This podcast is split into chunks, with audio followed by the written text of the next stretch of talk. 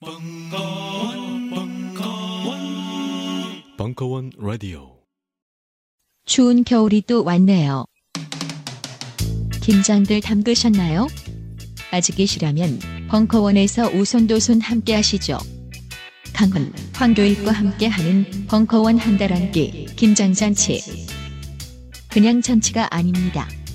김치도 좀 담그고 담그는 김에 조금 더 담궈 좋은데 기부도 하고 담근 김에 수육도 좀 삶아 밥 한 끼 함께 하시죠. 12월 19일 토요일 저녁 7시 벙커원 한 달 한 끼 김장잔치 자세한 사항은 벙커원 홈페이지 공지를 참조하세요.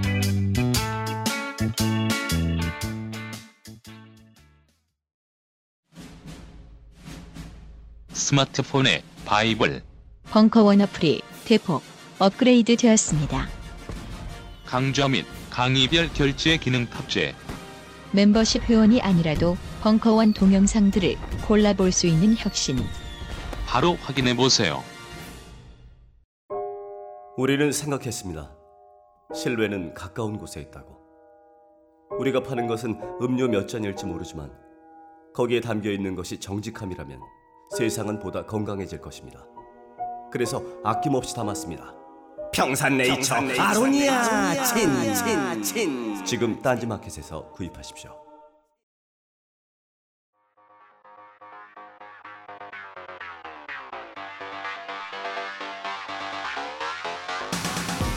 환타이 서바이벌 투어 오키나와 편 2탄 일부 2015년 9월 12일 강연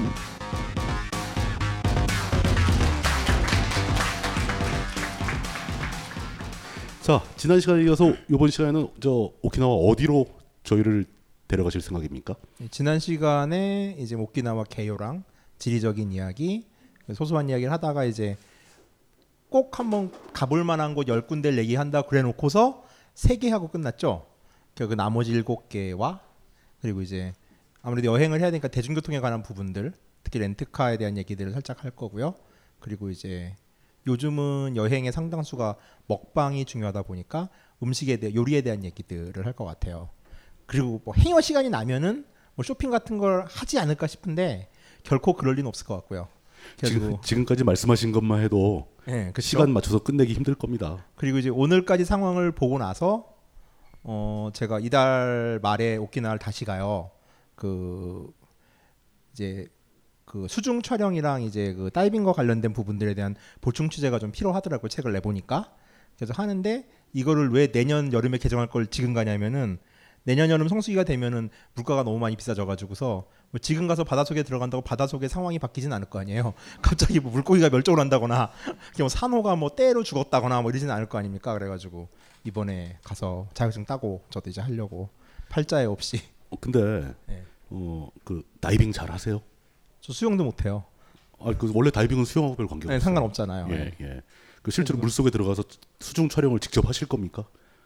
먼저 번 책도 직접 했어요 다. 어, 어 직접 근데- 하셨던 거예요? 예, 근데 이제 네. 그때는 이제 거의 할 줄을 모르니까 다이빙 강사가 저를 이렇게 끌고 다니죠. 저를 이렇게 물에 둥둥 떠 있고 그래가지고 되게 무서운데 확실히 이 직업을 가진 사람들의 특징인 게 일단 사진을 찍어야 될 상황이 되면은 숨도 참고 근데 그 다이빙 하면서 숨 참으면 되게 위험하다 그러더라고요. 어, 네. 그렇죠. 다이빙은 네. 숨 참으면 안 되거든요. 근데 자동으로 예. 사진 찍으면 숨이 참아지니까 그런 게 저 원래 바이킹도 되게 못 타요 무서워서 그런 거 못 하는데 막 사진 찍을 일 있으면 중국 같은 데 가서 막 절벽도 기어오르고 막 그러거든요 사진 찍으려고 그러니까 이게 카메라가 주어졌을 때 좀 달라지는 것 같아요 사람이 일종의 그 투철한 직업 정신. 근데 평소에는 진짜 바이킹 타면 막 옛날에 한번 대학교 4학년 때쯤에 소개팅을 한번 했는데 그 언니랑 서울대공원을 처음 갔어요.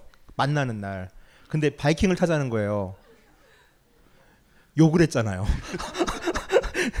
이런 씨 막 이러면서 이런 쌍 막 이러면서 그래서 헤어졌어요. 하루 보고. 아 근데 원래 그런 친구 걸 여동생이었는데 원래 그런 걸 잘 못하세요? 네, 진짜 무서워요 그런 거. 무서워요. 네. 무서운 거예요? 전혀 겉- 겉보기와 달리. 겉보기와는 전혀 매치가 안 되는. 저 어. 베지터리안이라니까요. 에이 고기 먹잖아요. 참, 참치는 먹죠. 참치 먹잖아요. 네. 맨날 참치 사달라고 막. 그러니까 피시터리안. 알겠습니다. 예. 어, 제가 이제 그 예, 뭐, 가죠. 예, 슬슬 들어가기로 하겠습니다. 그 원래 저희 이 행사 예고가 뭐 3시 30분으로 나왔다가 3시로 나왔다 그래 가지고 어, 저희가 약간 시간을 좀 지연시킬까 했는데 뭐 3시 반에 맞춰서 오시는 분들은 그때부터 들으시라고 하죠. 예. 상관없죠. 예. 근데 지난 시간에 여기까지 한 거 맞죠? 혹시 오신 분 별모래 얘기만 했죠. 거기까지 했죠. 네. 어, 다 바뀌었구나. 어, 어, 아, 다시 나오시는구나 다들. 여긴 어디입니까? 자 이제 네 번째 지역이에요. 여기는 히가시 헨나곳이라고 그러니까 오키나와 본섬이 아닌 미야코 섬에 있는 미야코 섬 맨 북쪽에 있는 아 동쪽에 있는 전망대예요. 자, 이 좌표는 어, 먼저 번에도 말씀드렸지만은 이제 현지 가셔서 구글 지도에서 저 좌표를 치시면은 거기 목적지가 뜨고 내비게이션으로 활용을 하실 수가 있어요. 그럼 그냥 쓰기 귀찮으니까 찍으세요. 그럼 나올 겁니다 아마. 여기는 일본 포카리스웨트의 촬영지로 유명하죠. 언니가 나와가지고 막 포카리스웨트 광고의 특징 있죠. 파란 옷과 흰 옷 기조의 옷을 입은 언니가 파란 하늘을 배경으로 막 춤을 추면서 포카리스웨트 이러면서 광고가 끝나는. 아 근데 원래 원래 포카리스웨트 광고는 저 그리스 지중해 어디서 찍은 거 아닙니까? 그러니까 그런 광고도 있고 여기서 찍은 광고도 있어요. 여기서 찍은 것도 있어요? 여기도 어. 등대도 하얗고 비슷하잖아요. 바다 파랗고. 뭐 그렇게 생겼네요. 예. 예. 그래가지고 미야코 섬을 대표한 전령이기도 하고요. 그다음에 일본의 100대 공원 도시 도시 공원 중에 하나예요. 여기는 보면은 지형이 되게 특이한데 일단 뭐 바다는 뭐 다 좋죠. 그냥 산호초 보이고 그 언제나 그렇지만 해상도가 앞에 화면보다 저 양쪽에 있는 모니터가 예, 훨씬 테레비로 좋거든요. 보시는 게 훨씬 나아요. 아마 뒤쪽에서 저 모니터 보시는 분들은 감탄하실 겁니다. 예.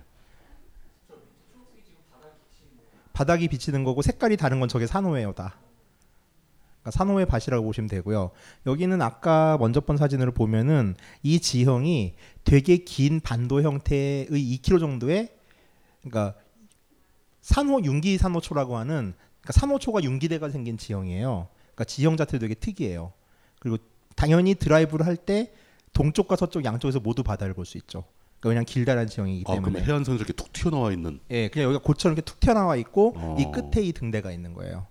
그리고 뭐 일본 쪽에 또 미덕 중에 하나가 입장료가 없죠. 이런 데가 다 그냥 들어갈 수 있는 주차장이 있고요. 예, 이런 바다가 있고 이 안에 가면은 어, 여기는 일단 그 식물군도 되게 다채롭기로 유명해요. 오키나와 안에서도. 그래서 매년 4, 5월에 가면은 철포백합이라고 하는 일본에서 천연기념물로 지정된 꽃들이 만개해 있고요. 그러니까 그때가 이제 가장 이쁘죠. 그 백합의 일종인가 보죠? 예, 예. 이름이. 예. 그리고 이제 곳의 맨 끝자리에 아까 보신 하얀 새하얀 등대가 있고 여기가 이제 포카리스웨트 때문에 유명한 여행자들은 사진 찍기 좋아하는 곳이죠. 그다음에 등대를 바로 마주 본 상태에서 오른쪽이 태평양이고요. 왼쪽이 동중국해예요. 그러니까 완전히 자연이 만들어낸 거대한 파노라마 같은. 그러니까 사실 거기서 볼 수 있는 풍경이라고는 아까 본 등대 그리고 그 절벽 밑으로 바다, 바라다 보이는 그 바다의 아름다운 모습밖에 없는데 그것만으로도 충분히 가볼 만한 가치가 있어요. 그리고 이렇게 등대 바로 직전에 이런 거대한 돌이 있는데 이게 무덤이에요. 한때 미야코 섬의 전설에 의하면은 최고의 미인이었다는 미무야라는 아가씨의 무덤이에요. 근데 대부분 이제 이런 얘기들이 좀 이렇게 시작되잖아요. 그녀는 되게 이뻤는데 다른 사람은 눈에 들어오지 않고 눈에 들어온 사람은 꼭 유부남이었더라. 그래서 사랑이 이루어지지 못해가지고 몸을 던진 거죠. 아니 사랑 이야기가 대부분 그렇잖아요. 그런가? 평소에 어떤 사랑 얘기만 읽고 다니시는 겁니까? 그건 아주 굉장히 특수한 경우, 특수한 경우. 아 그래요? 예. 저는 그런 소설밖에 안 봐서. 예. 뭐 취향이 대충 이해가 갑니다.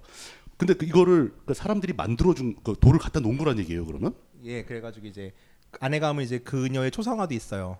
초상화 낡아서 이렇게 뭐 왜 그랬지? 뭐 이러면 왜 왜 이 언니한테 반했을까 싶긴 한데 그래도 뭐 얘기상 그래요. 어찌됐건 지금도 그래가지고 그녀의 초상을 보면서 일본 총각들은 지나가면서 애간장을 녹이면서 왜 하필 그런 사람을 좋아했니라며 원망 어린 눈빛을 보내고 있죠. 그거는 지금 저 이 세계에 굉장히 마, 다수를 차지하고 있는 유부남들에 대한 디스인가요? 희망을 가지란 얘기죠. 아니 뭐 유부남을 좋아할 수도 있잖아요. 유부남 좋아하면 유부남 쪽에서 뭘 어떻게 조치를 해주면 되지 않을까요? 구체적으로 무슨 말씀이시죠? 아 저희 가정의 평화에서 넘어가도록 하겠습니다. 예. 갑자기 어저께 트윗에서 난리가 났던 얘기가 생각이 나네요. 아유 넘어갑시다. 이상한 얘기 하지 말고 넘어갑시다. 어 근데 이게 실제로 인공적인 구조예요? 아니면 그냥 자연적인 구조인데 그런 전설이 붙은 겁니까? 자연적인 구조인데 그렇죠. 거기에 그냥 이야기가 붙고 거기 이제 그녀의 영혼이 얼어 있다 뭐 이런 식의 얘기가 보통 만들어진 거죠. 그런 전설은 이제 자연적인 구조물이 굉장히 특이할 때, 야 이건 누가 누군가 만든 것 같다라고 했을 때 그런 전설이 생기겠죠. 그렇죠. 그런 케이스라고 볼 수 있겠네요. 사진은 몇 장 더 보세요. 이제 아, 물이 이- 빠졌을 때요. 저 사, 멀리 사진이 이렇게 탕탕 튀기니까 좀 어지럽네요. 아 그래요? 예, 설정을 이렇게 해서 예. 저 뭐 아까 봤던 그 등대가 저 멀리 보이고요. 저기가 지금 다 해안 절벽인 거죠. 2km 정도 구간에 해안 절벽이 있고 그 밑으로 물이 빠지면은 이제 저렇게 바위들이 이 바위들은 천연 윤기초가 아니라 쓰나미가 올 때마다 바위들이 굴러온대요 이 동네는. 아, 그래가지고 그러니까 다른 다른 뭐 심해나 이런 데 굴러 나온 거네요. 네. 그러니까 쓰나미 때 밀려온 바위들이에요. 그래서 이게 근데 상당한 절경이에요 또. 하긴 저게 자연적으로 저렇게 될 수가 없죠. 그렇죠. 예, 어디선가 이렇게 이질적으로 날라온 거죠, 저건. 그리고 밑으로 당연히 이제 비치고 있는 산호초 산호의 모습들. 그러니까 사실 이 미야코 같은 미야코 섬 같은 경우는 미야코 blue라는 말이 있어요. 그러니까 미야코에서 바라보는 파란색이 원체 아름다워가지고 미야코 blue라고 얘기를 하거든요. 근데 그게 사실 이제 바다의 푸른색과 하늘의 푸른색이 만들어내는 contrast 같은 느낌들이거든요. 근데 그게 가장 잘 표현된 지역 중에 하나예요. 여기는 우리나라에서 바다 색이 이런 식으로 나온 데는 거의 제주도 남쪽 정도 가야 조금 이렇게 나오는데. 근데 이렇게 사, 제주도만 해도 물이 뜨셔가지고 그렇죠. 산호가 여기처럼 많진 않죠. 그렇죠. 예. 아 물이 뜨시냐 차갑죠 제주도는 저기에 그러니까. 좀덜 따뜻한 거죠. 예, 산호가 덜 자라기. 색깔이 참 바다색이 굉장히 그 뭐랄까 이질적이면서 아름다운 그런 예. 느낌을 주겠네요. 자, 이게 아까 말했던 그 지형인 거예요. 2km 정도 딱 그 그 반도의 끝에서 찍은 거거든요. 그러니까 반대쪽에서 찍은 건데 저렇게 2km 정도의 길이 이제 융기한 거죠, 갑자기. 그 융기한 데 사이로 이렇게 도로를 만들어 놓은 예, 거고. 사이에 도로가 있고 이 도로를 지나가면 양쪽으로 바다를 볼 수 있는 거예요. 정면에 저게 있고 저 등대가 있고 그러니까 되게 아름다워요, 풍경 자체는. 차몰고 저 이 도시 생활을 오래 하다 보면 차몰고 쭉 들어가면 등대 근처에 주차 시설은 많이 있습니까? 예, 주차 시설 많이 있고 그 끝에는 걸어갈 수 있게 해놨어요. 주차를 못 하고 주차료도 공짜. 차도 못 돌려서 막 뒤로 빼고 후진으로 나와야 된다거나 뭐 이런 거 아니죠? 음, 그러진 않고 저는 오토바이 타고 취재를 주로 했는데 아따 이따 오토바이 탈 때 얘기가 나오겠지만은 오토바이가 되게 좋은 게 아니, 차는 이렇게 가잖아요. 예.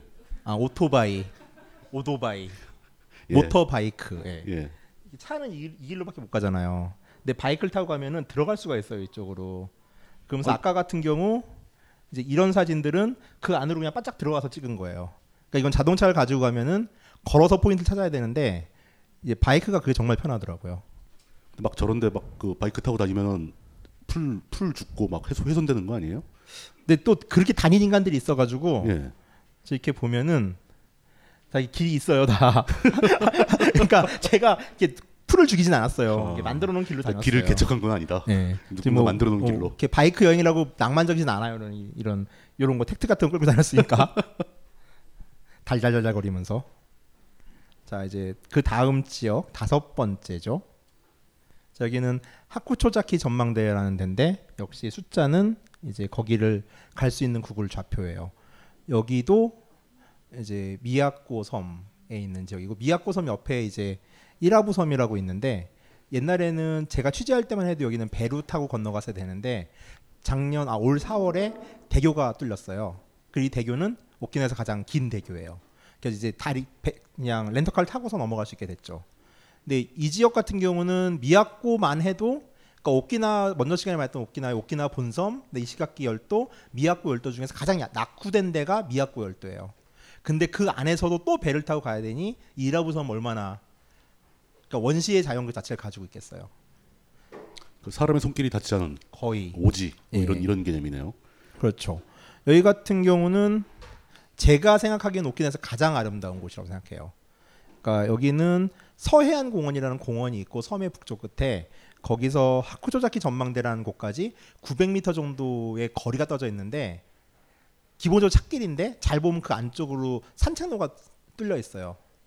근데 산책로를 아는 사람은 거의 없더라고요. 그냥 이 지역 지방자치단체에서 만들어 놓고서 자기들도 방기하고 있는 분위기예요. 약간 풀이 좀 많이 나 있긴 한데 글로 지나가면은 그냥 계속 이런 풍경이 펼쳐져요.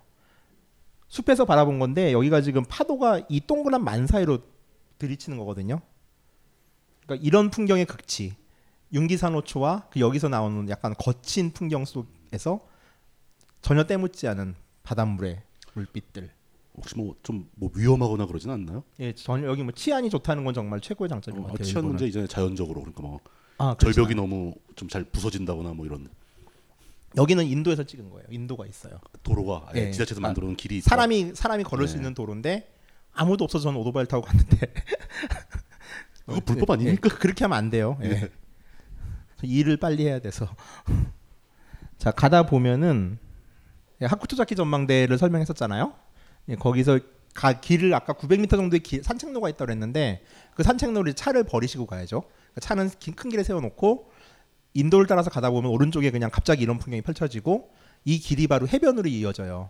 여기 사진상에는 지금 해변이 없는데 오른쪽 끝에 여, 이 정도는 이제 해변 끝이에요 여기가 이제 화각이 짧아가지고 안 나왔는데 그럼 여기서 그냥 바로 일광욕 할 수 있고 남한이라는 해변인 거죠. 그리고 지형이 이러면은 크게 파도가 안 쳐요. 이게 방파제 역할을 기본적으로 해주기 때문에. 그러니까 좀 아, 그러니까 저 저 틈에 상당히 꽤 있는 그 모래사장 같은 게 있다는 거지, 예. 그죠? 거기 누워 있으면 진짜 무인도에 와 있는 그런 느낌이겠네요. 여기는 이제 해저 동굴 같은 느낌인 곳인데 또 마늘을 펴고 그냥 파도만 치는 데인데 공간 자체가 되게 이뻐요. 그러니까 보고 있으면은 그냥 어 하면서 시간이 한 10분 정도는 흘러가더라고요. 저 동굴이나 이런 건 이제 그 파도의 침식으로 깎여서 만들어진 예, 깎여가지고 예, 그런 지형인 거죠. 아까 말씀드린 해변 이제 해변 쪽에 서서 본 풍경이에요. 물 무적 무척 얕고요. 보통 여기가 물이 한 어- 어느 정도 깊이까지 바닥이 보입니까? 음 이제 여기는 이제 내해 아주 연근에 이제 산호가 있는 데를 이노라고 그러는데 여기 말로 예, 예, 예. 그게 한 20m, 30m 정도까지는 아주 얕은 이노가 펼쳐지고 아, 예. 그 다음에 바로 해안 절벽이 쭉 시작돼요. 쭉 얕다가 갑자기 예, 깊어지는. 깊어진다. 그러니까 이제 그 이노까지는 스노클링 지대고 깊어지는 구역은 이제 다이빙 지대로 나뉘는 거죠. 사실 제가 물어본 건 이제 물이 얼마나 맑은가를 물어본 건데 그럼 사진 보면 그냥 예. 그냥 이렇게 되게 좀 촌스러운 표현인데 이렇게 생수를 부어놓은 것 같아요. 예. 정말 촌스럽다. 근데 정말 저렴하다 표현. 자 여기도 이제 이쪽이 해변인 거죠. 그러니까 같은 공간이에요. 일본 애니메이션의 그 붉은 돼지 같은데 보면 저런 틈으로 들어가서 그 혼자서 파라솔 놓고 앉아 있는 그런 자리가 어, 이? 이거? 예, 동영상. 예. 자 여기까지 아. 파도가 세고요. 여기는 네. 없죠 거의. 와, 진짜 물이 엄청나게 맑군요. 이게 원래 이게 사진을 잘 제가 손각대가 되게 좋은데 전날 바람이 되게 불어가지고 어어막 이러면서 찍어가지고 보정을 해도 흔들리더라고요 저게. 자 여기도 이제 거기서 본 화면 중에 하나죠. 그러니까 이런 식의 해안 아주 얕은 해안 절벽들이 1km 정도가 쫙 이어져 있어요. 그냥 걷기만 해도 행복한데 이제 단점은 시작점이 있고 끝에 점이 있고 도보가 있잖아요. 900m를 걸어간 다음에 다시 900m를 돌아와야 내 차가 있겠죠.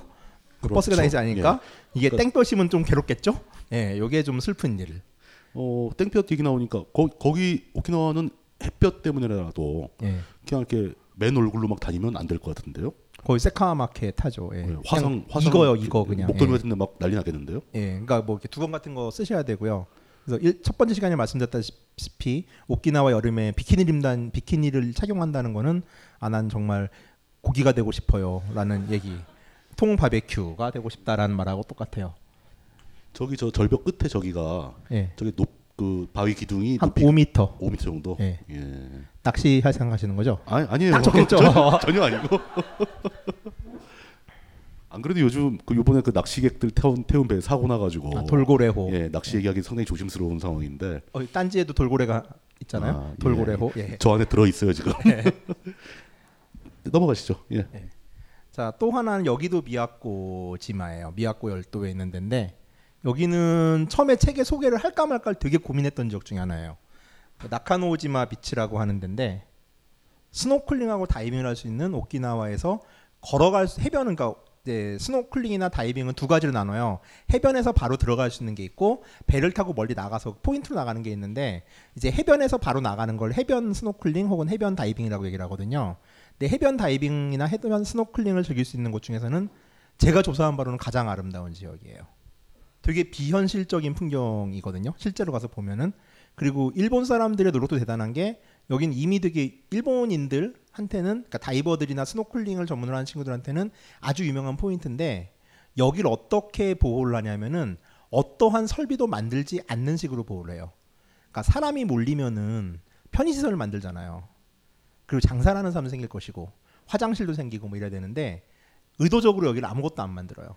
그러니까 여기서 뭔가를 하려면은 장비도 다 실어와야 되고 샤워도 여기서 못하게 만들어 버린 거예요. 아예 수도도 연결해주지 않아가지고 그러면서 할 이걸 즐기려고 정말 마음을 먹은 사람들만 즐길 수 있게 하는 거죠.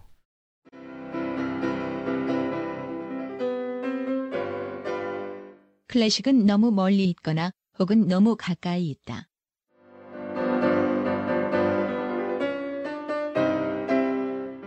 재수 없는 천재주의 예술사관이 아닌 시대 속 존재로서의 클래식 음악사. 지휘자 겸 피아노 박사의 실현과 함께하는 퍼포먼스형 강좌. 시대 정신과 음악 양식 모두를 아우르는 입체적 이해.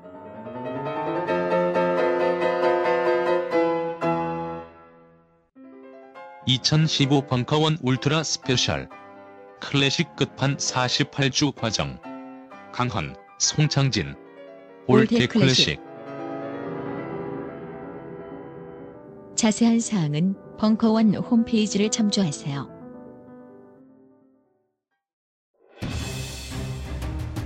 자유를 외친 시인 김수영, 위대한 화가 이중섭, 전설이 된 반고흐. 그런 그들의 진짜 모습은 찌질했다. 철없는 가난뱅이, 애정결핍 환자, 우리가 사랑한 위인들의 민낯. 위인전에 속은 어른들을 위한 경쾌한 반전이 시작된다. 딴지일보 인기 연재를 책으로 엮은 찌질한 위인전. 완벽하지 않아서 눈물나게 아름답고 찌질했기에 더욱 위대한 그들의 삶이 전하는 위안과 감동. 딴지일보 홀짝 기자의 찌질한 위인전. 전국 서점과 온라인 서점 딴지마켓에 있습니다. 위즈덤 하우스.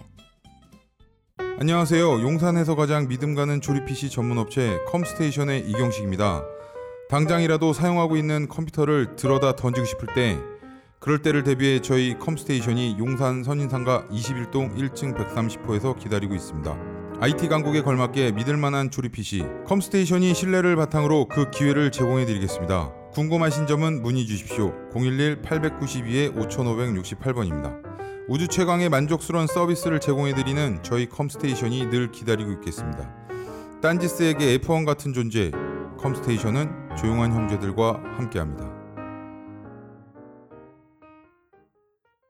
그러면서 할 이걸 즐기려고 정말 마음을 먹은 사람들만 즐길 수 있게 하는 거죠. 아니, 그러니까 그러- 그러- 설악산에 케이블카 놓는 거랑 정반대 사고 방식인 거죠. 아니 그러면 예. 다이빙이나 스노클링 하러 갔다가 응. 화장실은 어떻게 해요? 그러니까 실제 그, 그- 그래서 안에서 싸지 않을까 싶긴 한데 그러니까 갈래 화장실 가려면 한참 와야 나와야 된다는 얘기잖아요. 차를 타고 나와야 돼요. 어... 그러니까 되게 불편하게 일부러 만들어놨어요. 저도 이걸 그쪽 마- village 이제 동사무소 같은 데다 문의를 했어요. 그래가지고 팩스로 이제 이, 이 이유는 뭐냐라고 했는데 그렇게 답이 오더라고요. 그러니까 이곳이 되게 아름다운 곳에 이곳을 보호하기 위해서는 어쩔 수 없었다 우리는 이라고 얘기를 하더라고요. 그참 좀 다른 생각이네요. 우리 우리랑은 완전히 다른 네. 저렇게 좋은 곳이. 있으면 뭐 다 바로 막 데크 짓고 막 건물 짓고 막 그러면서 그러니까요. 예. 사람들을 막 많이 끌어모으려고 노력을 할 텐데 예, 오히려 아무것도 안 만든다. 그러니까 최고의 스노클링 성지라고 저도 판단을 하고 있고 특히 이제 물이 빠지고 나면은 그냥 이렇게 물이 빠진 물이 얕아지잖아요. 한 발목까지 차는데 가가지고서 쭈그리고 앉으면 산호를 볼 수 있어요. 물고기랑. 여기 당연히 여기서 그 다이빙이나 스노클링을 해보셨겠네요. 그러니까 이제 업체들이나 이런 저 배 같은 예. 경우도 이제 다이빙 회사 배예요. 그렇겠죠. 예. 예. 요즘 한 사람 하고 있고. 음. 예. 아, 그 사람이에요? 예, 예. 그 이제 만약에 이런 풍경 속에서 스노클링을 혹시 하게 될 텐데 굳이 여기가 아니더라도 이런 해변 스노클링에서 스노클링의 최고 포인트는 요런 데예요. 바위 바로 앞에 있는 바위 주변. 여기 물고기들이 되게 많이 몰려 있고 그렇죠. 파도도 약해요. 음. 그러니까 일루만 둥둥 떠서 가시면 돼요. 그런 데가 딱 바로 포인트라니까. 아, 그러니까 바위 주변에 고기들이 모여 있거든요. 항상. 스노클링 포인트기도 해요. 예. 그래서 여기는 진짜 멋져요. 개별적으로 하기보다 해서 이제 여행사를 끼고 하는 사람들이 좀 많긴 한데 그러다 보니까 저도 여기를 한국 책에 소개를 하고 한국인이 갔을 때 여기가 어떻게 될까라는 걱정이 솔직히 됐어요, 진짜로. 그래가지고 정말 그놈의 경쟁 구조만 아니면 전 소개 안 했을 텐데 오키나와 갑자기 경쟁 구조가 너무 빡세지는 바람에 울면서 소개를 했는데 이렇게 막 미안한 척은 하는데 어차피 미야코섬이랑 야에야마 열도를 다룬 책이 없기 때문에 최초 소개예요. 그러니까 먹고 살겠다고 팔아먹은 거죠. 음, 반성합니다. 여기는 수심은 한 50m까지는 2m 미만이고요. 그 다음에 아, 그러니까 해, 해안선에서 50m를 가야 2m 네. 미만이다. 네. 그리고 50m를 넘으면 바로 13m가 돼요. 어, 뚝, 뚝 떨어지는 거네요. 네, 뚝 떨어지죠. 예. 그러니까 스노클링 다이빙이 모두 가능하고 그러니까 뭐 여기까지가 한 20m 정도 되거든요. 그러니까 이 정도만 나가도 충분히 산호를 볼 수 있어요.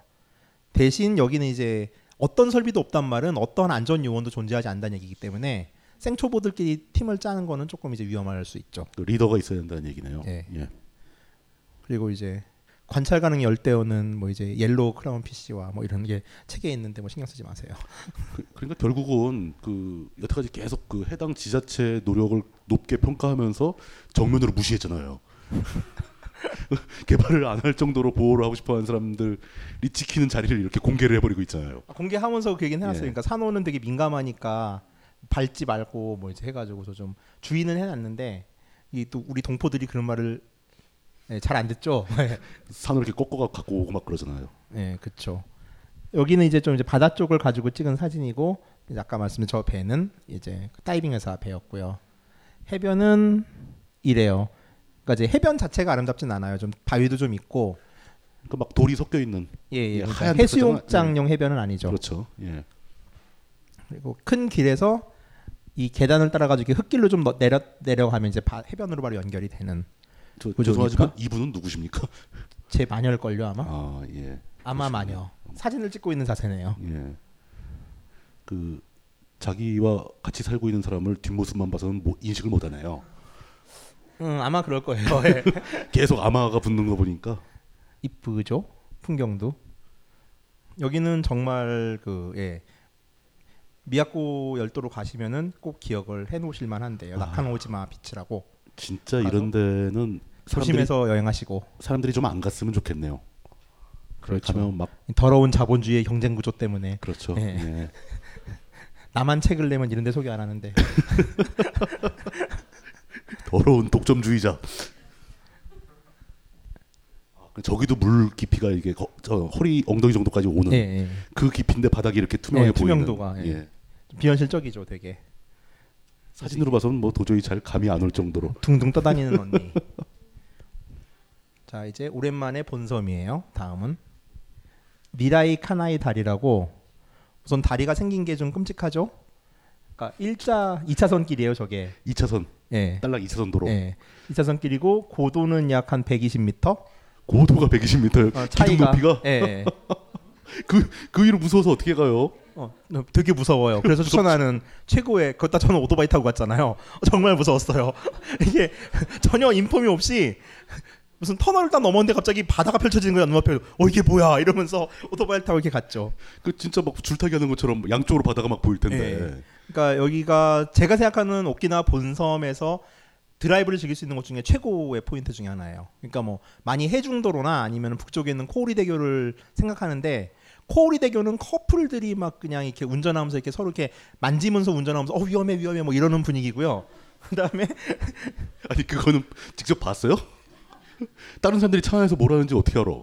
계속 봤는데 근데 이제 여기 같은 경우는 그러면 떨어져요 밑으로 되게 긴장 나면서 가야 돼요. 어, 그, 그 솔로들을 위한 곳이라는 뜻인가요? 아니 그건 아니고 예. 근데 어 진짜 엄청난 전령이에요. 그냥 우선 니라이 카나이라는 말에 대해 설명을 해야 되는데 이게 다리가 사실 두 개가 붙어 있어요. 여기까지가 이쯤까지가 니라이 다리고 여기부터가 카나이 다리인데 이게 무슨 말이냐면은 오키나와 사람들의 민속 신앙에서 말하는 신이 사는 땅이에요. 어떻게 보면은 제주도에서 이어도라는 섬이 있잖아요. 뭐 지금은 뭐 산호초가 이어도는 어쩌는데 진짜인지 아닌지 모르겠지만 그런 것과 마찬가지로 오키나와 사람들에게 뱃사람들이 난파가 되거나 어디론가 가면 이상향 가는 곳을 니라이 카나이라고 그러고 니라이 카나이에서 실제로 신이 와서 오키나와를 창조하고 그러니까 오키나와 사람들 신화에서는 오키나와가 세계니까 오키나와 창조가 천지 창조 신화인 거죠. 그런 이제 신들이 사는 곳이 니라이 카나이인데 이 다리는 정말 잘 붙여놨어요. 니라이 카나이로 금방 갈 수 있어요. 근데 이 구조적으로 저 예. 위에 있는 다리하고 아래에 있는 거하고 어떻게 이어지는 거예요 지금? 중간에 예. 이쪽 포인트쯤에 땅이 하나 이렇게 튀어나온 데가 있거든요. 예, 예, 예. 그래서 여기다 하나 다리를 붙이고 여기다 여기서 또 다리를 붙이고 음. 조그만 땅이 하나 있어요. 아 중간에. 예. 그래서 다리가 이렇죠, 그러니까 이 난간이 되게 낮아. 중간도 낮고 아 진짜로 오토바이 타고 가다 보면은 야, 너 살짝 박으면은 떨어져 죽겠네. 바람도 막불 거예요. 바람도. 어, 바람 부지 불죠. 휘청휘청 하면서 막 가는 거예요. 예. 거기다가 여기가 오키나와 동해예요. 아침에 가면 역광이야.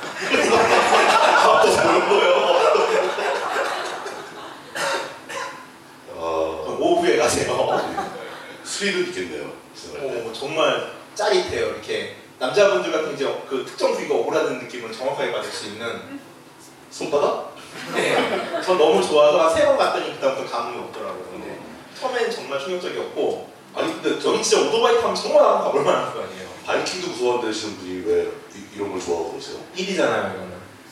근데 내가 얼마나 오금이 전인지 봐야 글을 쓸 거 아니에요. 밑에 무슨 건물 같은 것도 보이네요. 저 밑에. 예, 이제 가로 밑으로 간 마을이에요. 음. 이쪽도 이제 이런 약간 외진 곳은 노인 요양병원이 되게 많아요. 그래가지고 어 근데 그 생각은 드는데요. 아 저는 결혼한 지 14년 차인데 자식이 없고 애가 없거든요. 지금 의외로 결혼 빨리 했어요. 근데 어, 나중에 늙으면은 오키나와 좀 이런데 요양병원 가면은 좀 어, 좋지 않을까라는 생각이 들 정도로 되게 잘 좋아하고 있어요. 좋죠. 근데 한국은 너무 좁잖아요. 바닷가 기후가 요양지는 별로 이렇게 아주 좋지는 않다라는 분이 있고요. 뭘 요양병원까지 가서 오래 살려고. 좋은 거보다 빨리? 네. 멕시코. 아, 아, 아. 칸쿤? 뭐 이- 이상한 말 하니까 마이크를 끄버리는 줄 알았네. 어, 뭐 멕시코 근처에 그 좋은 요양, 기후 좋은 곳에 요양병원이 되게 많죠. 그 미국 부모들이 많이 내려가고 거기서 뭐 자연휴법이 많이 생기는데 오키나와도 뭐 이 정도 날씨면 요양병원 같은 게 많이 있을 만 하네요. 예, 뭐 이런 거죠. 여기 이제 위에서 찍었는데, 이 다리가 이렇게 막 유턴 비슷하게 감겨 있어요. 예, 그러니까 뭐 무슨 용 같아요. 그러니까 코보도 장난이 아니에요. 진짜 무섭겠다. 직선도 아니야. 심지어 저렇게 급한 커브가 막 있고 거기다 거기다 또 일본은 또 좌측 통행이죠. 그렇죠. 그거 자체만으로도 뭐 무서울 텐데. 저는 마을 사람들이 미친 놈인 줄 알았을 거예요. 막 이렇게 딱 갔다가 오, 오 멋져 멋져 멋져 했는데 유턴해가 다시 올라갔다가 또 내려오고 어 또 한 번 갈까 막 이러면서 그러니까 오토바이가 유턴도 좀 편하니까 예, 확실히 장점이 있더라고요. 그 통행량은 그렇게 많지는 않겠죠? 어, 오전에 단체 팀이 좀 움직여가지고 음. 9시 10시 사이만 피하면은 차량 크게 없더라고요 많이. 그 단체로 움직이는 사람 다 그저 관광객들이고. 예, 그렇죠. 예, 그러니까 실제 생활인들이 많이 이용하는 도로는 아니겠네요. 네. 그리고 여기도 저만 이렇게 미친 듯이 추천을 했기 때문에 아직은 많지 않을 거예요. 그리고 음, 네. 아 여기 원고에는 써놨네요. 정확하게 고도가 약 162m고요. 제일 높은 곳이겠죠. 네, 제일 높은 곳에서 예. 밑에까지가 그렇고 다리 길이는 660m. 그러니까 상당히 길죠. 근데, 근데 꽤 길어요. 너무 높아서 아찔하 쫄잖아요, 사람이. 660m보다 훨씬 길게 느껴져요. 그렇겠죠. 예. 어, 제가 기억하는 것은 그 소양댐 상류의 양구대교라는 곳이 교각이 굉장히 높습니다. 근데 그것도 몇십 미터밖에 안 되거든요. 80m나 70m, 160m라면 참 내려다보기가 무서울 텐데. 그래가지고 이거를 네. 제대로 표현을 하려고 제가 샤오미 이 카메라를 샀어요. 액션 카메라를 그래서 이번에 가서 이제 헬멧에 붙이고서 예, 찍어서 다음번에 할 일 있으면 동영상으로 보여드릴게요. 어, 예, 즐겁게 하시기 바랍니다. 네. 이건 찍- 찍어달라고 그래서 본인은 아니잖아요. 저예요. 진짜? 네. 오토바이가 다른데? 아니 이땐 또 좋은 거 써 탔죠. 아, 네. 저런 저런 것도 타고 다니시고. 자 그다음에 이제 여덟 번째 지역은 조금 많이 알려진 데예요. 여기 모든 책에서 소개하는 데 중에 하나고 바로 비세 마을에 있는 후쿠키 가로수길이라고 오키나와 북부를 상징하는 주요 산책로 중에 하나예요. 근데 그냥 이제 일반적으로 보기에는 그냥 산책로라고 생각을 할 수가 있어요. 후쿠키라는 나무는 방풍림으로 오키나와 주변에서 좀 많이 키우는 나무인데 이 나무가 되게 늦게 자라요. 그러니까 이 나무를 심어서 방풍림으로 쓰려면 40년에서 50년이 자라야 방풍림으로서 쓸 가치가 있거든요. 근데 여기 있는 나무들이 평균 수령이 296년이고 같은 시기에 동시에 세워져요. 근데 이제 오키나와도 이제 류쿠방조 시기에는 그 중산세보라고 그래서 역사책 같은 게 있었는데 국가적인 차원에서 이 공사를 했다는 기록은 없어요. 그래가지고 지금 향토사학자들이 추측하, 추측하 기로는 이 지역이 원체 쓰나미나 아니면 그로 인한 바람에 대한 피해가 많아가지고 마을 사람들이 일제히 심은 게 아닐까라고 하고 있고 이 평균 수령이 296년인 나무가 약 한 만 그루 정도가 있어요. 근데 아까도 말씀드렸지만 이 방풍님이 방풍님으로서의 역할을 하려면 50년 정도 걸린다 그랬잖아요. 그러니까 이 나무를 심었던 사람들은 그 대에 혜택을 보지 못했죠. 그러니까 순전히 이제 자손들을 위해 가지고 후세를 생각해 가지고서 그 역사를 마을 사람들이 나섰다는 얘기인 거죠. 그래서 저도 상당히 어, 감동적이더라고요. 얘기 자체도 감동적이고 그다음에 이 300년 된아 2만 그루 2만 그루의 나무가 뿜어낸 녹색의 향연들 이 대단해요. 근데 약간 이제 까탈스러우신 한국인 여행자들은 뭐 저렇게 나무가 많고 그늘이 많다 보니 모기가 많을 거 아니에요. 그러니까 아, 모기 때문에 싫어요라는 평도 있는데 그러면 모기 기피제 바르고 가시면 되고요. 모기가 그렇게 많지는 않으니까 그 드문드문 저 깊은 숲에서 햇빛이 비칠 때 보이는 녹색의 아름다움은 최고예요. 진짜로. 그리고 여기도 해변이다 보니까 숲길에서 드문드문 어떤 이렇게 샛길이 보이는데 그 샛길 사이로 갑자기 바다가 나타나요. 그러니까 녹색의 숲, 녹색의 터널 바깥쪽에 있는 파란색의 바다 가 주는 아름다움이 또 엄청나요. 그 그런 새끼를 놓치지 않고 찾아다니려면 좀 약간 일정 정도의 모험심이 좀 있어야 되겠네요. 네, 일본 같은 경우는 한국과 달리 한국은 좀 방치하는 아름다움이지만 일본은 이렇게 모든 길에 길을 화살표 다 찍어놨잖아요. 그러니까 순로라고 써 있어요 길마다. 그 화살표만 따라다니면 길을 잃어버리진 않아요. 음. 근데 그래도 잃어버리는 분도 계실 거예요. 그렇죠. 참 대단하네요. 그 2만 그루의 2만 그루의 나무를 거의 동시에 심었다는 얘기잖아요. 예, 같은 시기에 같은 시기에 심었다는 얘기잖아요. 일제히. 그러니까 사람이- 300년 된 나무가 저거밖에 안 해요. 나무 별로 안 높아요 그럼요. 지금 봐도. 저, 예. 예. 그 뭐랄까 그 사람이 보여줄 수 있는 어떤 자, 물론 자기 후손들이긴 하지만 음.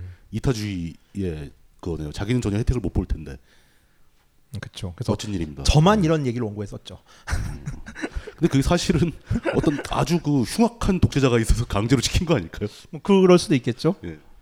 사람을 다 욕하면서 막 네. 내가 이거 살아생전 덕도 못 볼 텐데 막 이러면서 네, 여기는 이제 입구에서 자전거도 빌려줘요. 그러니까 천천히 자전거를 타고 여행할 수도 있고 바다가 보인다는 건 이런 풍경인 거죠. 갑자기 새끼 나오면서 바다가 펼쳐지고 절로 가면 그냥 백사장이 또 펼쳐지는 거예요. 백사장에 좀 앉아 있다가 좀 놀다가 또또 또 가면 네, 또 되고. 안으로 가면 되고 예. 요즘 여기가 좀 각광을 받다 보니까 민박집도 좀 많이 생기고 있어요. 그래서 제가 아는 바로 여섯 개의 민박집이 있고 하나의 펜션이 있어요. 그리고 좀 비싸요, 근데 비싸고 식당도 몇 개가 생기고 카페도 생기고 있으니까 그냥 중간에 들어가서 어디서 좀 시간을 보낼 수도 있는. 그러니까 아주 폭염기가 아니면 할 만한 걸어 다닐 만한 곳이죠. 근데 대부분 이제 한국 분들 여행 다니는 패턴 보니까 그냥 입구에서 사진 찍고 아 여기 왔어 이러고 이제 그냥 가시는데 끝까지 가볼 만 해요 여기는. 그리고 그런 건- 아까 예. 말씀드렸던 그 이야기들 자체가 원체 좀 전 되게 감동적인 얘기라고 생각하거든요. 그러니까 그런 거 생각하면서 실제로 그런 건 좀 많이 아쉬운데 음. 그 일반 생활인들이 여행을 하게 되면 또 어쩔 수 없거든요. 그 빨리 갔다 빨리 가야 되는 건데 좀 아쉽죠. 거기까지 와서 그냥 입구에 사진 찍고 돌아간다는 것은 항공권이 아까운 상황인 거죠. 그렇죠. 예. 오키나와는 그냥 천천히 보세요. 그다 오키나와는요 크게 내가 여기를 반드시 봐야겠다고 할 만한 데도 별로 없어요. 그러니까 뭐 추라우미 정도 그건 많이 보려고 그러니까 사람들이 그 외에는 내가 어떻게 하면 잘 멍 때릴 수 있는 공간을 찾을 수 있을까를 중점 둬서 여행 코스를 잡으셔야지 다 비슷비슷해요. 그러니까 나한테 맞는 바다 풍경이나 나한테 맞는 풍경이 뭔지를 좀 캐치해가지고 그렇게 쉬는 여행으로 방향을 잡으시는 게 훨씬 좀 낫다고 봅니다. 저 그거 되게 잘합니다. 아무것도 안 하고 멍 때리는 거 되게 잘해요. 저도 잘해요. 예. 근데 그래서 예. 언제 그걸 했었는지 기억도 잘 안 나네요. 예. 그냥 이제 사진을 찍어야 되는데 이제 언니들이 딱 보여서 아저 언니를 따라면서 찍어야겠다 너무 좋은데 이러면서 이제 어 그게 꼭 반드시 우연이었다고 장담하실 수 있습니까? 아 예. 멀리서부터 따라온 거 아니에요? 혹시? 저기 망원 100 지금 350mm인가 그래요. 엄청 땡긴 거예요. 무지하게 멀리서 찍은 거네요. 네. 뭐 가지치기를 한다지만 지금도 잎이 나고 있고 아까 말씀드렸듯이 이제 그 햇빛을 받았던 녹색의 아름다움이라는 게 이런 거죠. 그리고 이 비세 마을의 끝에는 이제 요즘 한국인 여행자들한테 그냥 가장 대중적인 천연 스노클링 포인트라고 하는 비세자키라는 곳하고 연결이 돼요.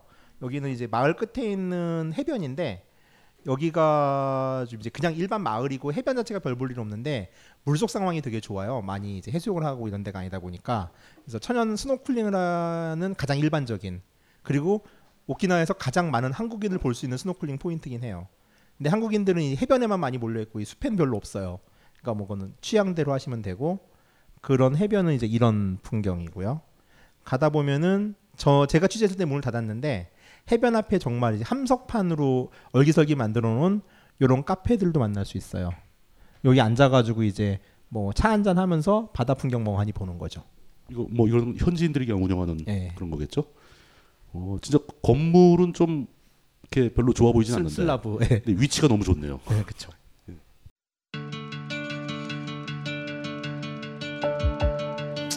여러분들이 좀 더 즐겁게 남은 여러분의 인생 동안 단 몇 초라도 더 즐거움을 기쁨을 가질 수 있는데 조금이라도 도움이 되었으면 합니다.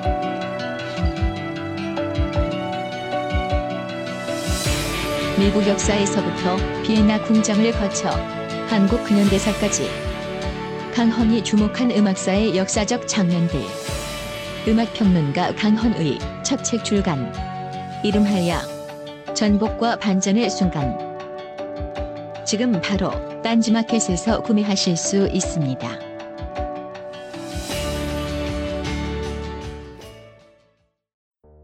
요즘 나는 책 추천을 하지 않는다. 그래도 이 책은 추천하지 않을 수 없다. 나는 딴지일보 읽은 척 매뉴얼의 애독자였으니까. 이웃시민 고전은 직접 반려들어 읽는 게 가장 좋다. 그게 여의치 않으면 너부리의 읽은 척 매뉴얼을 읽어라. 읽은 척 매뉴얼은 고전들의 뒤틀린 소개이자 색다른 비평일 뿐만 아니라 그 자체로 고전과 맞먹는 유사 고전이다. 고종석 그는 딴지일보 역사를 통틀어 가장 딴지적 글쟁이다. 김어준 고전이 얼마나 재밌는가를 은하계에서 가장 재밌게 설명하는 책. 딴지 편집장 너브리의 고전문학 읽은 척 매뉴얼. 아직 고전을 모르는 분들께 그리고 이미 고전을 알고 있는 분들께도 강력 추천합니다. 지금 바로 전국 서점에서 만나보세요. 딴지 마켓에서 구입하는 분께는 저자 사인본을 배송해 드립니다.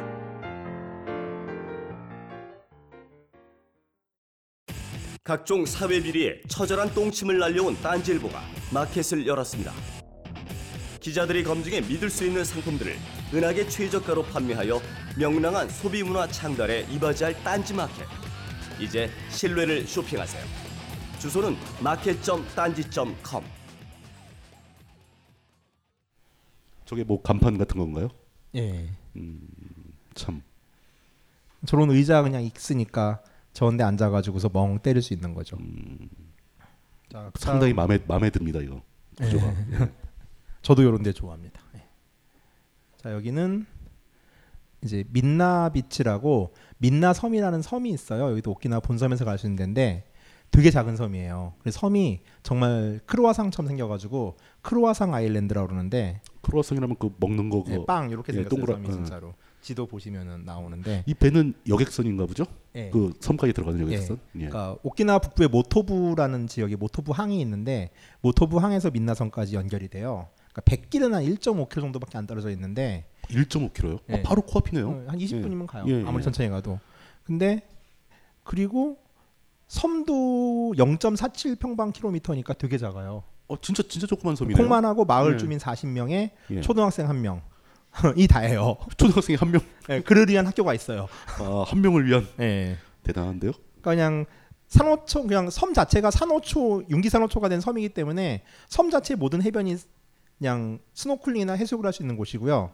여기서 보면은 선착장과 해변이 이어져 있어요. 그러니까 선착장에서 바로 해변이에요. 선착장이 그러니까 되게 단순하죠 구조가. 그냥 배 타고 가서 내려가지고 바로 해변이네요. 예, 예, 예, 예. 그래서 이는 하루 정도 당일치기로 여행을 할 수 있고 이 섬에서도 그리고 바깥에서도 이제 스노클링 장비 빌려가지고 갈 수 있거든요. 장비를 휴대해도 되지만은 그래서 가볍게 하루 당일치기 물놀이하기 되게 좋은. 그러니까 1.5km를 하더라도 본섬에서 한 1.5km 떨어져 있으면 또 완전히 달라요 물 색깔이. 그렇겠죠. 예. 스노클링은 사실 장비랄 게 크게 필요하지는 않은데 그래도 저 산호 같은 거 있고 그러면 좀 안전 장비를 그렇죠. 이뭐 맨발로 하면 안 된다거나 뭐 이런 게 좀 있겠죠. 예. 예. aqua shoes 착용하셔야 되고 rash guard 다- 당연히 쓰셔야 되고 그리고 장갑도 있어야 되겠죠. 예, 장갑도 물에. 들어가려면. 예. 아까 말씀드렸지만 섬의 크기가 0.47 평방 킬로미터라고 했잖아요. 근데 해변의 길이는 1km예요. 그러니까 섬 전체가 해변이라고 보시면 돼요, 그냥. 그냥, 그냥 전체가 다 뺑 돌아서 예. 해변이다라는 거죠.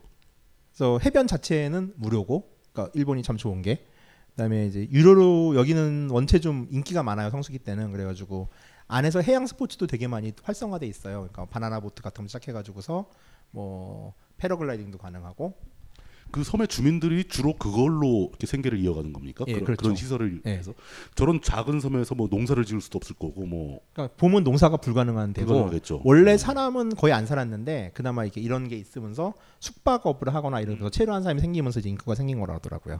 그러면 그 학생 설마 학생 한 명을 위해서 학교를 짓지는 않았을 텐데 학, 인구가 더 많았다가 줄고 있는 거 아닙니까 혹시? 음, 그렇지는 않대요. 그냥 아. 그 사람을 위한 학교라 그러더라고요. 근데 진짜 한 명을 위해서 학교를 지었다고? 선생님은 몇 명이에요? 거기까지 뭐한 명이겠죠? 설마 설마 아 그럼 학교를 왜 그냥 집에서 가르치면 되지? 어 그러게요. 물어볼게요. 그거는 그 뭐 이걸 어떻게 얘기를 해야 되나? 그 오키나와 그 모토부 쪽에 항구가 두 개가 있어요. 그래가지고서 저도 처음에 되게 많이 헤맸거든요. 그래서 뭐 혹시 뭐 이렇게 책을 사면 있겠지만 책을 안 사실 분들은 거기가 map code가 206 856 568이에요. 요거 내비에 치면은 그이 섬까지 가는 항구까지 가거든요. 그러니까 다시 읽을까요? 혹시 필요하시면은 예, 206 856 568. 어 편집할 때 자막을 넣어 주시면 되겠죠. 예, 예, 예. map code고 네, 그러합니다. 이 섬 사진 몇 장 더 보면은 예, 그냥 선착장에서 내려 가지고서 내려가지고 짠 하고 내리면 이래요 풍경이. 그리고 여기는 이제 여기 오키나와 본섬이죠.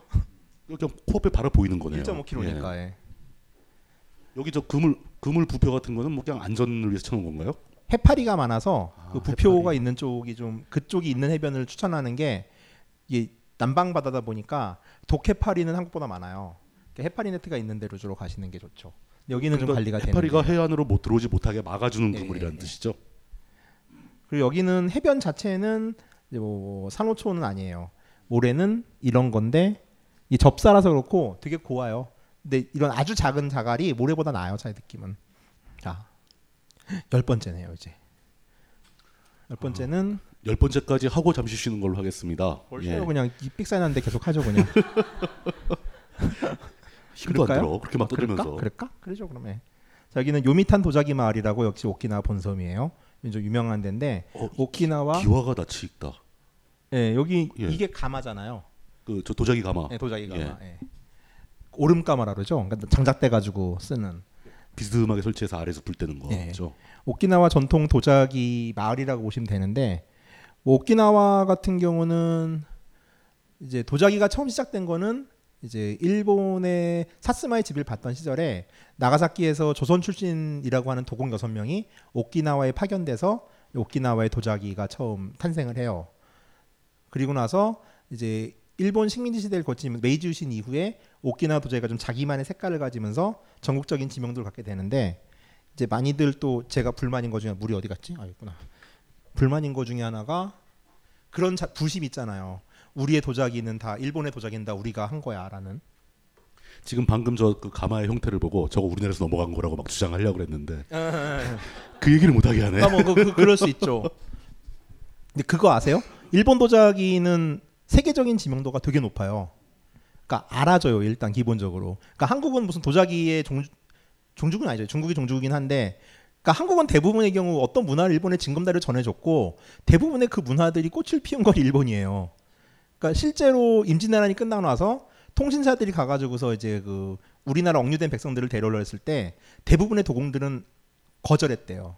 통신사들이 충격을 먹어요.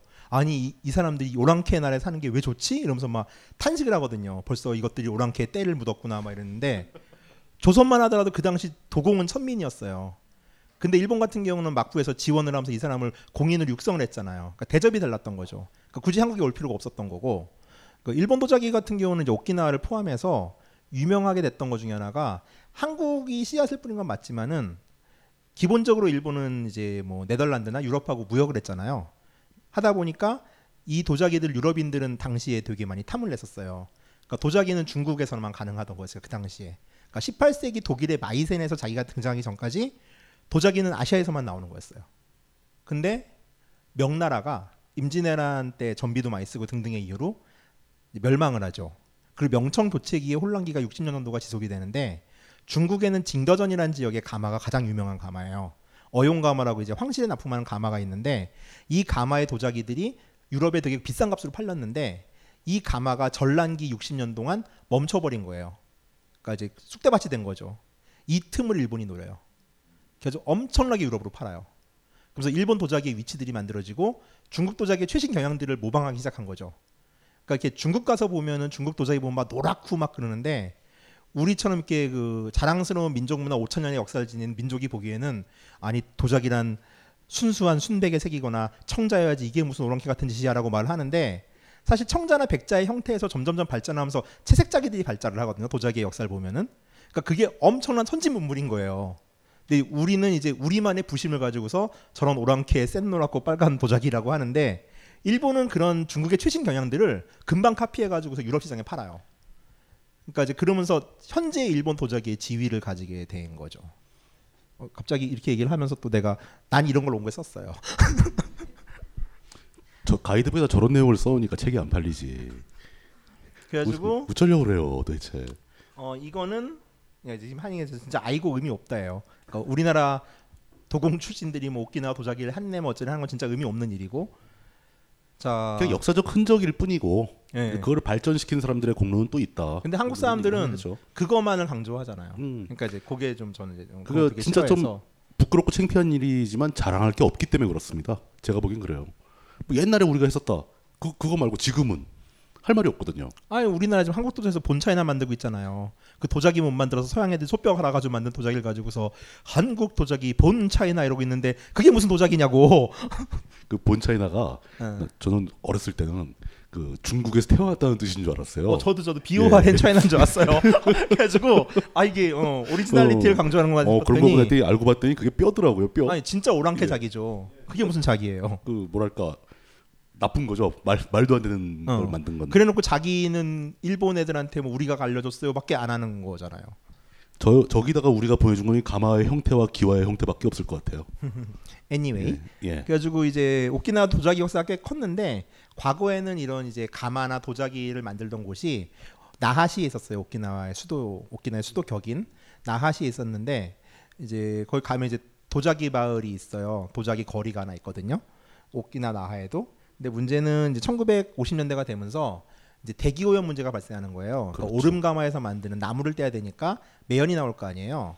그래가지고 시내에서의 오름 가마 제작을 거- 이제 금지를 시켜요. 그렇죠. 그리고 대부분의 도공들이 이제 전기 가마나 이제 이런 식으로 이제 바꿔가는 와중에 킨조지로라고 하는 일본의 인간 문화재급인 도공이 있었는데 오키나와 출신 이 사람이 야 씨발 자기를 어떻게 나무로 만들어 아 어떻게 전기로 만들어 나무로 만들어야지라고 하면서 뛰쳐나가서 요미탄에도 혼자 움막을 짓고 가마를 만들어 버린 거예요.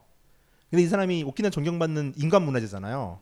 그래서 후배 작가들이 이제 뒤따라 간 거죠. 그러면서 이 요미탄에 도공 마을이 생겨버린 거예요. 그게 여기예요. 그러니까 역사적 의미가 좀 있죠. 역사와 전통을 자랑하는. 예, 그 중요한 마을이군요. 네, 그래서 킨조지로는 지금 죽었고, 근데 그분의 아들과 딸이 지금도 가마를 이어서 하고 있고, 지금도 나무를 떼가지고 가마를 자- 가동을 시킵니까? 예, 예. 어 그러면은 주변에 그 삼림이 나무가 피폐해질 텐데. 근데 열대 지방이어서 금방 금방, 자라- 자라고 아, 여기는 예. 또 다르죠. 가면은 이제 가마도 볼 수 있고 직접 만드는 과정을 지켜보면서 물건을 구입할 수도 있어요. 물론 이제 오키나와 있는 국제거리에 가면은 국제거리 몇몇 가게들은 책에는 어느 가마에서 파는 물건을 떼다 쓴다고 써놨는데 각 가마별로 쪼이는 가게 상점이 있어서 도자기를 구입할 수 있지만은 또 만드는 데 가서 사면 좀 더 이제 중간 이문이 없으니까 싸기도 하지만은 가면 이렇게 도자기 구워낸 거를 구워내서 이렇게 띄면은 밑이 지저분하거든요. 그 빼바로 갈아야 돼요, 그거를.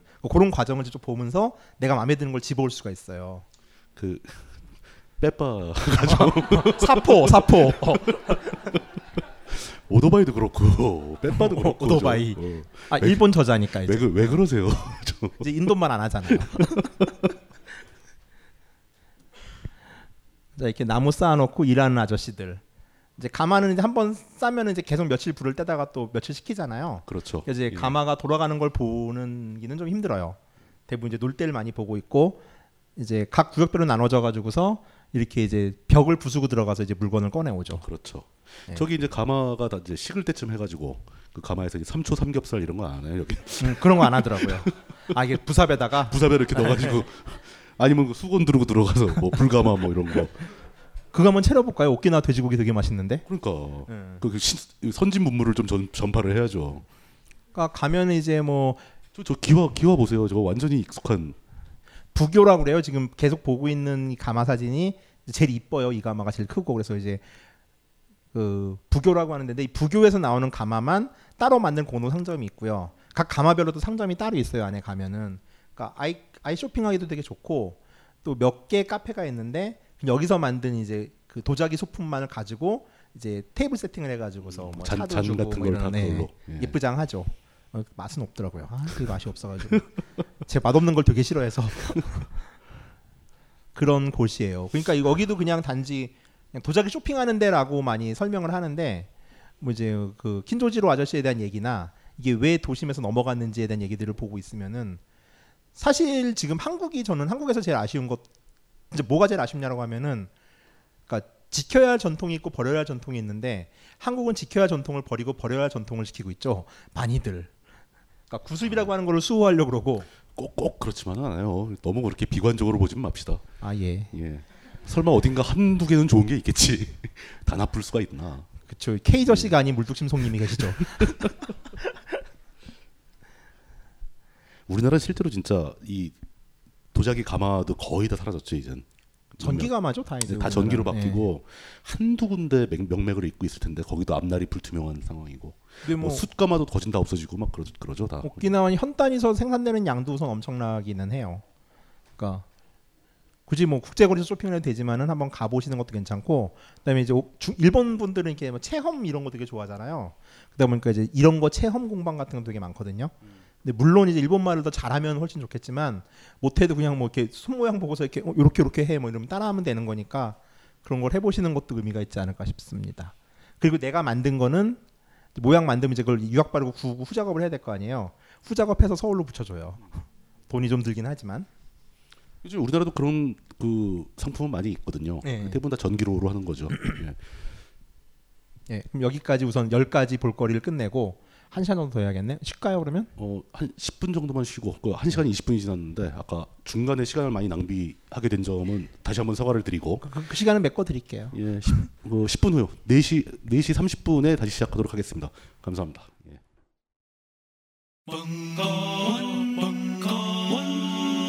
벙커원 라디오